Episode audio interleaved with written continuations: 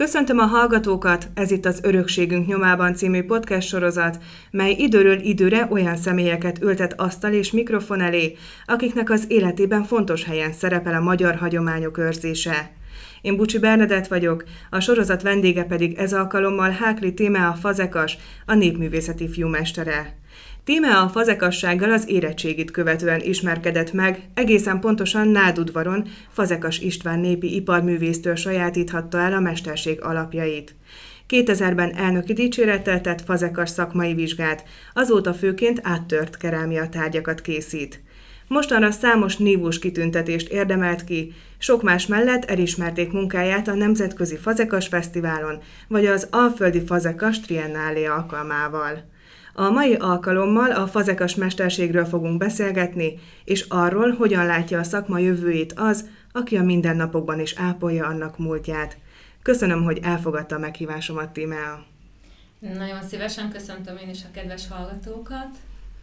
A szakma szeretete, ahogy már mondtam is, nádudvaron fogant meg, és azóta is élőmben. Hogyan emlékszik vissza a nádudvari évekre? Nagyon érdekes dolog volt ez, ahogy én Nádudvarra kerültem, mert hogy teljesen véletlennek köszönhető. Fazekas István népi művész lánya volt az osztálytársam gimnáziumban, és sosem mondta nekem azt, hogy van egy ilyen képzés, érdekele. Mindig foglalkoztatott a kézművesség dolg, gondolata, hogy úgy dolgozni, úgy úgy végezni valamilyen tevékenységet, hogy annak kézzel fogható nyoma van, és hát ugye a népművészetben még ez összekapcsolódik egy, egy hagyomány továbbéltetéssel, egy kultúránk ápolásával is, ami még különlegesebbé teszi ezt. Nagyon érdekes, amikor azt mondta, hogy ö, osztálytársak voltak ugye a népi iparművész lányával. Azért érdekes az, hogyha ö, számomra legalábbis azért érdekes, hogyha középiskolában ö, vala, valaki diákként elkezd azon gondolkodni, hogy hova tovább, akkor ö, milyen motiváció él benne, ami valamilyen hagyományőrzéssel kapcsolatos, mert hát azért nem, nem minden középiskolás tinédzsernek van az életében központi helyen az, hogy ő, ő a múltból táplálkozzon. Igen, nem minden, de én azt gondolom, hogy kellene, és nekem van egy pedagógus szakmám is, és ott is próbálom ezt tudatosítani a gyerekekben, hogy tulajdonképpen olyanok vagyunk, mint egy fa, és gyökerek nélkül nem lesz lombkorona. Ha nem tudunk miből táplálkozni, ha nem ismerjük a, azt, a, ami ami a múltunk, amilyen lehetőségeink voltak, amiből mi bármit is fel tudtunk építeni, nagyon-nagyon nehéz úgy jövő felé gondolni jövőbe. Természetesen mindig minden átalakul, ugye a népművészetet sem úgy kell elképzelni, hogy ugyanazt csináljuk ugyanazokkal az eszközökkel, mint mondjuk 1600-ban, mert nem így van, mert változik, de ebben a folyamatosságban is kell, hogy gyökereink legyenek picit még vissza a nádudvari évekhez, hogyan telt az ottani időszak, milyen mesterektől tanulhatott, hogyan emlékszik vissza erre az időszakra? A nádudvaron, a, ugye most népi kézműves szagimnáziumként nevezik, ott tanulni az egy csoda. Volt alkalmam két évet ott tanítani, az is egy csoda. Szóval egy olyan intézményről van szó, egy olyan iskoláról van szó, ahol nem csak megtanul az ember bizonyos tárgyakat, vagy egy szakmát és ahhoz kapcsolódó tárgyakat, hanem benne él a népművészetben. Teljesen természetes volt, hogy népi hangszeren tanulunk, természetesen nem lett belőlem citeraművész, mert nem az én utam, de kipróbáltam. Néptáncot tanultunk, néprajzot tanultunk. Szóval egy olyan milliót teremt meg az az intézmény, ahol bele tud helyezkedni az, aki akar, kicsit a múltba, és abból nem csak szakmai tudást, kézzelfogható tudást tud elsajátítani, hanem egyfajta szellemiséget is. És hát nem véletlen az, hogy ennyi népművészeti filmestere junior prima díjas kikerül abból az intézményből. Említette, hogy pedagógus végzettséggel is rendelkezik, a mai napig is pedagógusként Igen. van jelen a hétköznapokban. Mindig érdekes kérdés számomra, hogy azon túl, hogy van egy kerettanterv, amiben egy pedagógus gondolkodhat, nyilván egy picit azért ezen túl is, de hogy, hogy megvan adva egy bizonyos irány, és vannak olyan tantárgyak, ahol helyet kap mondjuk a magyar hagyományőrzés, de nem olyan sok Például, nem tudom, most az énekzene jut azonnal eszembe, ahol a Kodály módszer abszolút ö, ö, megjelenik. Ez már, már egy olyan pont, ahol találkozhatnak a, a gyerekek a hagyománya, hagyományokkal, ami ugye a magyarsághoz köthető, de hát nem minden fronton jelenik ez meg. Hogyan lehet pedagógusként egy picit átadni azt a szeretetet, ami megvan a magyar hagyományok őrzése iránt? Gondolok itt arra, hogy ugye összekapcsolódik, tehát mint fazekas is jelen van, mint, mint pedagógus is jelen van. A kettő szakmában hogyan találja meg a kapcsolódást? Én magyar földrajzszakos vagyok, hát nyilván a magyar irodalomban sokkal könnyebb. Ugye maga az irodalomnak is van egy igen jelentős népi vonulata, több költőnél is tetten érhető, de én azt gondolom, hogy ha a gyerekek látják rajtunk, hogy mi mit szeretünk, akkor nyitottabbak lesznek arra. Ugye, hogyha ha szeretem a gyereket, akkor ő szeretni fog, vagy legalábbis nyitott lesz arra, amit én csinálok. Vannak alkalmak, amikor tudunk beszélgetni, nem feltétlenül tanórán, szünetben, kíváncsiak vagyunk egymásra, minden osztályban, csoportban találok egy-egy alkotó gyereket, pedig nem gondolnánk azt, hogy ez most annyira jellemző. Másrésztről pedig ugye nyilván a szülők túlterheltsége az, ami ennyire népszerűvé teszi a nyári táborokat, azért valljuk be, és másodszorban az érdeklődés és hihetetlen lehetőségeik vannak. Én gyermekkoromban nem volt ennyiféle lehetőség. Akkor is volt néptánc, meg voltak népi kézműves játszóházak, de most konkrétan akár mondjuk specifikusan is el tud menni a gyermek, mondjuk egy őrségi fazekas táborba, ahol az őrségi kerámiával találkozik, vagy gyöngyfűzőre, vagy egyes területeken bármilyen kézművességre, és élnek is ezzel a lehetőséggel, nyitottak rá, megosztják egymással a tapasztalataikat, így valahogy könnyebb, és ha ott vagyunk közöttünk, akkor, közöttük, akkor nyilván belefolyunk mi is egy szünetben zajló beszélgetésbe, az első órákban a nyári élmények elbeszélésében. Persze. Azért is jó, hogy ez szóba kerül, mert uh, nyilván a podcast témáját adódóan és majd csak minden vendégemmel szóba kerül az, hogy a hagyományőrzés a jelenben miért olyan fontos.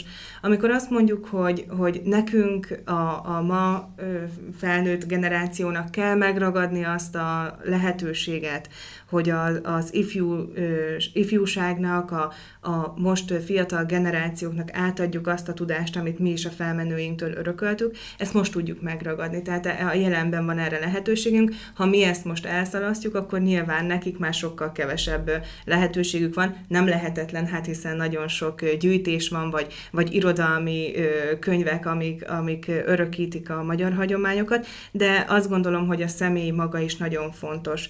A fazekasság mesterségével többek között Debrecenben találkozhatnak a, a a látogatók vagy az érdeklődők akkor, ha ellátogatnak egy-egy fesztiválra. Gondolok itt a Debreceni Fazekas Fesztiválra, ami csodálatos módon mutatja be akár a helyi, akár a ö, messzebbről érkező fazekas mestereket, vagy az adventi vásár, mert ö, talán az az, ami még a Fazekas Fesztiválnál is több ember, hát ott sok ezer, sok tízezer ember megfordul ö, az alatt a hat hét alatt, és az adventi vásárt, hogyha egy picit megfigyeljük, akkor ott is nagyon-nagyon sok fazekas mesterrel találkozhatunk, és nagyon sok szép munkát ö, csodálhatunk meg. Ilyen fesztiválok alkalmával látunk egy-egy fazekas munkát, vagy egyáltalán azokkal az emberekkel találkozunk, akik az alkotók, mert ugye legtöbbször ők maguk árusítják a saját kis portékáikat, akkor valahogy mindig egy nagyon pozitív képet fest ez a, a mesterségről, vagy a szakmáról. Amikor szebbnél szebb tárgyakat, vagy, vagy lelkes alkotók sokaságát látom ezeken az alkalmakon, ezeken a fesztiválokon, akkor hogyan látja, milyen szemmel látja ugyanezt az, aki nem érdeklődőként, hanem, hanem mint alkotóként van ott. Fazekasként hogyan látja ennek a szakmának a jövőjét? Nagyon sokan nagyon tragikusnak látják. Én nem gondolom ezt, hogy így lenne. Viszont úgy látom, hogy változtatásokra van szükség. Nagyon sokféle szempont miatt, nyilván az igényeink is változnak, a belső, a lakberendezési szempontjaink változnak. Nem lehet már bármit, nem lehet beilleszteni a régi tárgyakat, ugye a régi millióbe, régi berendezésekhez illő tárgyakat, mondjuk egy mostani teljesen modern épületben, viszont sokkal jobbak a lehetőségek, rengetegféle máz van, nagyon sokféle anyag, agyag. Ugye itt ennek megvan az a veszélye, hogy eltávolodhatunk a hagyományoktól, illetve nem feltétlenül jól használjuk fel őket. Nagyon-nagyon nehéz kérdés ez, mert hogy ha megrekedünk mondjuk a középkori vagy honfoglaláskori magyar kerámiánál, akkor most nem lenne virágornamentika. Szóval kell, hogy legyen változás, kell, hogy legyen átalakulás, csak valahogy be kell építeni a gyökereinket. Én úgy gondolom, hogy kézművesség mindig is volt, most is van, és mindig is lesz, mert egyszerűen szüksége van az embereknek, az alkotóknak, az alkotó kedvű embereknek arra, hogy teremthessenek, alkothassanak. Akik ezt vásárlóként fogyasztják, nekik meg szükségük van ezekre a, a termékekre, és bár nem tudunk versenyezni mondjuk a nagyipari árakkal, nem is gondolom, hogy kell, megtaláljuk azt a réteget, akiknek pedig erre van igénye. Amikor fazekas tárgyakról beszélünk, akkor azért döntő többségben, hogyha a múltbéli szerepét nézzük, akkor azok használati eszközök. Most, hogyha a fazekas tárgyak sokaságára gondolok, amikkel tényleg abszolút, mint kül- külső szemlélő és laikus találkozok, akkor inkább azt mondom, hogy dísztárgyak készülnek, és azok, azokat nagyon nagy szeretettel is vásárolják. A kettő között ö, melyikben van a nagyobb igazság, hogyha azt nézzük, hogy a hagyományt akarjuk vele őrizni? De ez nagyon-nagyon érdekes, mert nyilván a használati tárgy az, aminek elsősorban szánjuk, de minden tárgynak van funkciója, ha én kiteszem a fehér falra díszíteni, az is egy funkció tulajdonképpen.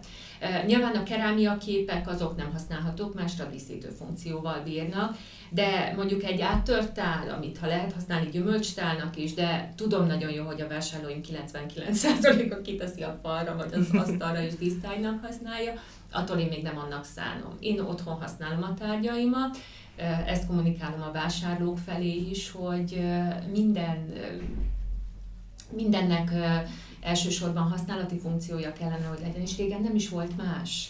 A bevezetőm elején olyan ö, magabiztossággal ö, jelentettem ki, hogy a tárgyak, amiket készít, ö, áttört kerámiák, de nem mindenkinek lehet ez olyan végtelenül egyértelmű. Mit lehet tudni erről a stílusról, fogalmazhatok így? Hát díszítés technikának nevezném. Díszítés technika. Ö, elsősorban az Alföld területén volt ö, jellemző, hódmezővásárhely volt, a, ugye egyébként is ö, az egyik legkiemelkedőbb fazekas központ, de ott ö, igen nagy számban készültek, de Tótkomlóson, Mezőtúron, tulajdonképpen az Alföld egész területén készültek áttört kerámiák, ez tulajdonképpen a kerámia csipkéje, Létezik szabadkezi áttört, áttörés és szerkesztett, én a szerkesztettet készítem elsősorban, különleges alkalmakra készültek ezek a tárgyak. Nagyon sokszor például egy varrókosárkát a lány életében egyszer kapott jegyajándékba, és azt használta élete végéig Érdekes módon például nagyon népszerű ma is a csalikancsó, de hát már most legénybúcsúra, ugye játéknak, munkának, régen is ez volt a szerepe, csak ugye elterjedtebb volt. De a, a csörögefánk, a csörögéstárban már most nem a zsírból szedjük ki a csörögefánkot, hanem mondjuk gyümölcsöt tárolunk benne, de maga az áttörésnek mindig volt funkciója, ugye a varrókosárkából az áttöréseken keresztül húzták ki a cérnát, és nem gabajodott össze a csörögéstárban, az amiatt, hogy lyukacsos tulajdonképpen ez a szerkezet, az áttöréseken keresztül szellőzik a sütemény és nem izzad össze. Szóval minden, mindennek funkciója van, így az áttörésnek is.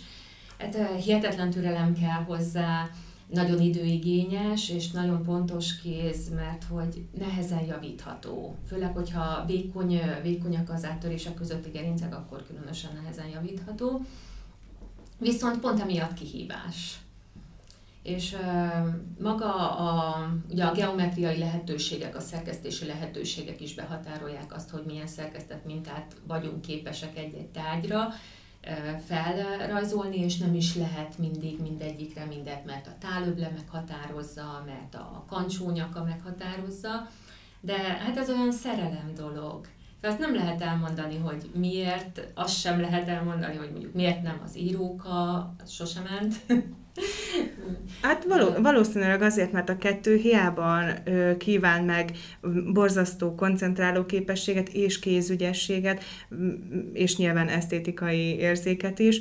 Ö, annyira más a technika, hogy, hogy lehet, hogy az, akinek a keze rááll egy írókázásra, annak nem biztos, hogy az áttörés fog menni, aki pedig végtelen türelemmel az áttörést meg tudja tanulni, és, és tényleg tehetségét leli benne, annak pedig valószínűleg ez lesz az útja. Igen, és nem is tartom jónak, és amikor szakmát tanítottam, akkor is próbáltam kommunikálni a gyerekek felé, hogy nem szerencsés az, hogyha mindenbe belenyúlkálunk. A tanuló, tanulási fázisban igen.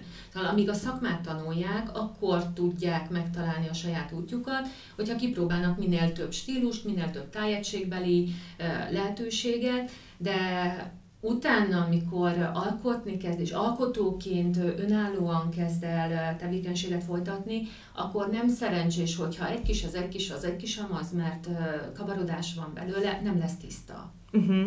Érdemes akkor egyet igazán elsajátítani, mint hogy sokat nem maximálisan. Igen, én ezt gondolom. Nyilván, Igen. aki beleszületik ebbe, annak sokkal könnyebb, viszont Igen. determinált is amiatt uh-huh. aki, aki onna, olyan családból jön, ahol nincsenek hagyományai, előtte nagyobb a választási lehetőség, viszont ennek van buktatója is. A bevezetőm elején nem csak, mi, nem csak a technikáról beszéltem, hanem szerencsére nagyon sok szakmai elismerésről is szólhattam. Hogyha a díjak, elismerések listáját nézzük, akkor ez mennyire számít fontosnak a szakmai életében? Mi az, ami igazán előre viheti? Egy, egy elismerés tud lendületet adni, vagy pedig az, hogy, hogy, hogy ez tényleg egy annyira kikövezett út volt, és bár a véletlen vitte erre a pályára, mégis, mégis ez a szeretet megmaradt. Egy-egy fazekas pályázat alkalmával megmérnek minket tulajdonképpen. Természetesen elég sértődékenyek vagyunk, hogy tud rosszul esni egy-egy nem díjazás, és tud nagyon jól esni egy-egy nívósabb díj, de kellenek ezek. Másrészt a, nem is feltétlenül az, ami sokat segít egy-egy ilyen fazekas pályázatban, hogy konkrétan akkor ki melyik díjat vagy ki hanyadik helyezést kapta, hanem azok a szakmai diskurzusok, diskurzusok, amik ezzel járnak, hogy kollégákkal találkozunk, szakmai tapasztalatokat osztunk meg, nagyon sokszor előadások, ugye nekünk szóló zárt, zárt körű szakmai előadások vannak, és ezekből is nagyon-nagyon sokat lehet tanulni. Én azt gondolom, hogy aki főállásban él meg ebből, annak sokkal, de sokkal fontosabb a vásárlók visszajelzése, mert ha nem veszik meg a tárgyait, akkor teljesen mindegy lehető a világ legtöbbet zsűrizett, vagy legjobb zsűridiakkal rendelkező alkotója, akkor sem fog tudni megélni belőle. Szóval én ugyanolyan fontosnak tartom a vásárlókat, vásárlók visszajelzését, azt a, nekünk kell fejben eldönteni, hogy mi az, ami belefér, mi az, ami nem, mi az, amit még megcsinálunk, mi az, amire azt mondjuk, hogy ez már nem fér bele. Akár a népművészet elvárásai szempontjából, akár a saját értékrendünk szempontjából. Olvasni kell, tanulni kell, pedagógusként is azt mondom, fazekasként is ezt mondom. A folyamatos önképzés az nagyon-nagyon fontos Egyrészt amiatt is, hogy mindig meg tudjunk újulni, másrészt mindig napra késznek kell lenni, mert változnak a lehetőségeink is, akár törvényi szabályozások miatt, akár mondjuk nyersanyag hozzáférés miatt. Végezetül, hogyha egy kis konklúziót kellene vonni mindabból, ami, ami elhangzott, ugye szó volt arról, hogy, hogy a, a jövő generációjának, illetve még a, a mai fiataloknak is ugye nekünk feladatunk átadni, a hagyományokból eredő tudást. Szó volt arról, hogy a mesterség mennyire képes megélhetést biztosítani, vagy akár az elismerések mennyire tudják támogatni azt, hogy, hogy valakiből helyét megálló fazekas legyen, aki, aki ebből meg tud élni. Van-e olyan gondolat, vagy van-e olyan tanács, amivel el tudná látni a, a, akár a hallgatóságot, egy kicsit ösztönözni arra mindenkit, hogy, hogy, hogy lássa meg, hogy, hogy igenis nagy feladat most nekünk átadni ezeket a hagyományokat. Hát én azt mondanám, hogy aki még sosem próbált sem előadó művészettel, sem kézművességgel képzőművészettel kapcsolatba lépni, próbálja ki. Ha nem próbálunk ki semmit, akkor nem tudjuk, hogy mihez van tehetségünk, mihez van érdeklődésünk, meg szerintem nem ártana egy kicsit lecsendesedni, egy kicsit befelé fordulni. Nem feltétlenül jó ez a, ez a haszonorientált, rohanó világ, mert elvesznek köz, közben az értékek. És az visz minket előre, és mondjuk 150 év múlva, a történelmkönyvekben nem az fog megjelenni, hogy kinek konkrétan milyen anyagi javai voltak, hanem az, hogy abban a korban milyen stílus hogyan örökítődött át, és mi az, ami mondjuk kihatott a képzőművészetre, építészetre, bármire. Szerintem egy kicsit magunkba kellene fordulni és elgondolkodni és lecsendesedni. Tímea, nagyon szépen köszönöm, hogy a vendégem volt, a hallgatóknak pedig köszönöm a figyelmét. Köszönöm szépen én is.